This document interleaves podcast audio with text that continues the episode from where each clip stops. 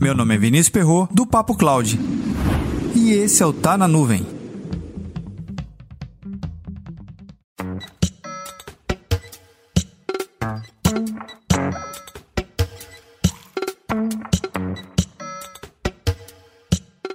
Estudo aponta que apenas 41% das empresas possuem políticas de segurança bem definida, e esse número se torna mais alarmante quando a empresa é menor.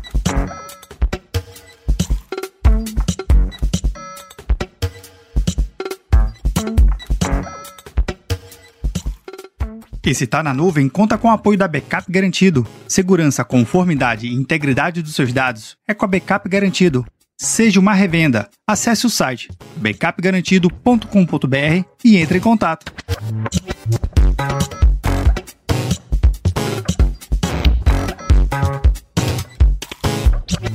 O estudo identificou que em empresas com mais de 250 funcionários existe alguma técnica ou alguma política de segurança da informação definida, seja ela por um treinamento ou uma recorrência de treinamento ou até mesmo políticas em seus sistemas. Nem sequer a metade das empresas, a gente está falando de um índice muito abaixo de 41%. E claro, quanto maior a empresa e mais organizada ela for e a depender do mercado que ela estiver atuando, obviamente que ela tem mais estruturas e condições financeiras para aplicar a política de segurança da informação como parte da sua organização. Normalmente, empresas que têm ações em bolsas ou são multinacionais têm isso já de base. Agora, esse número de 41% cai para 19% para empresas entre 10 a 49 empregados. Veja que alarmante. Você consegue perceber que tipo de empresa que tem 10 a 49 funcionários? E são justamente as startups que sonham ser o próximo unicórnio com a sua solução que vai salvar o mundo. Elas estão tão preocupadas na sua solução em desenvolver seu produto e serviço que elas esquecem de aplicar política de segurança da informação. Obviamente, se for uma startup de segurança, ela já tem isso como padrão, ok? A minha análise com base no estudo, que é um relatório bastante completo com mais de 180 páginas, é o seguinte: as empresas grandes que possuem uma política definida, ela normalmente ela treina e capacita o seu funcionário, o terceiro e alguns parceiros. Mas entendendo um pouco desse ecossistema de grandes empresas e as startups, existe uma relação comercial entre elas.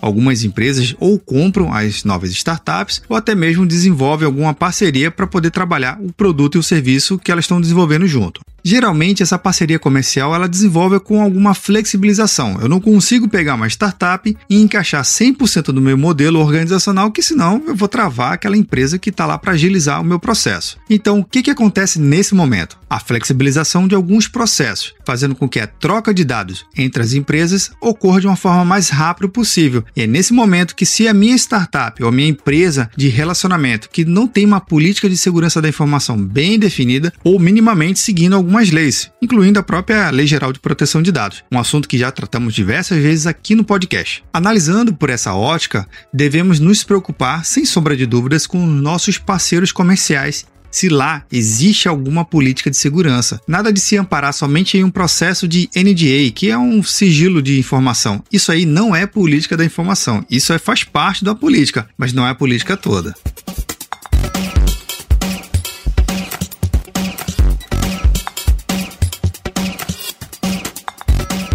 No seu contexto de segurança, você tem algo aplicado nesse sentido? Ou somente treina funcionários internos e talvez um terceiro? Comenta lá no nosso grupo do Telegram, bit.ly barra Telegram. No roteiro desse episódio, lá no site do Papo Cloud, eu vou deixar a pesquisa completa e ela foi desenvolvida por três órgãos que foi o Núcleo de Informação e Coordenação do Ponto BR, que é o NIC-BR, o Centro Regional de Estudos para Desenvolvimento da Sociedade da Informação, o CETIC.br, e o Centro de Estudos e Resposta de Tratamento de Incidentes de Segurança do Brasil, o CERT-BR. Uma outra análise que salta aos olhos. Você acha que o hacker vai atacar ou vai ter preferência de atacar nos 41% ou, no caso, nos 59% que não possuem nenhuma política definida? Para mais conteúdos como esse, acesse papo.cloud.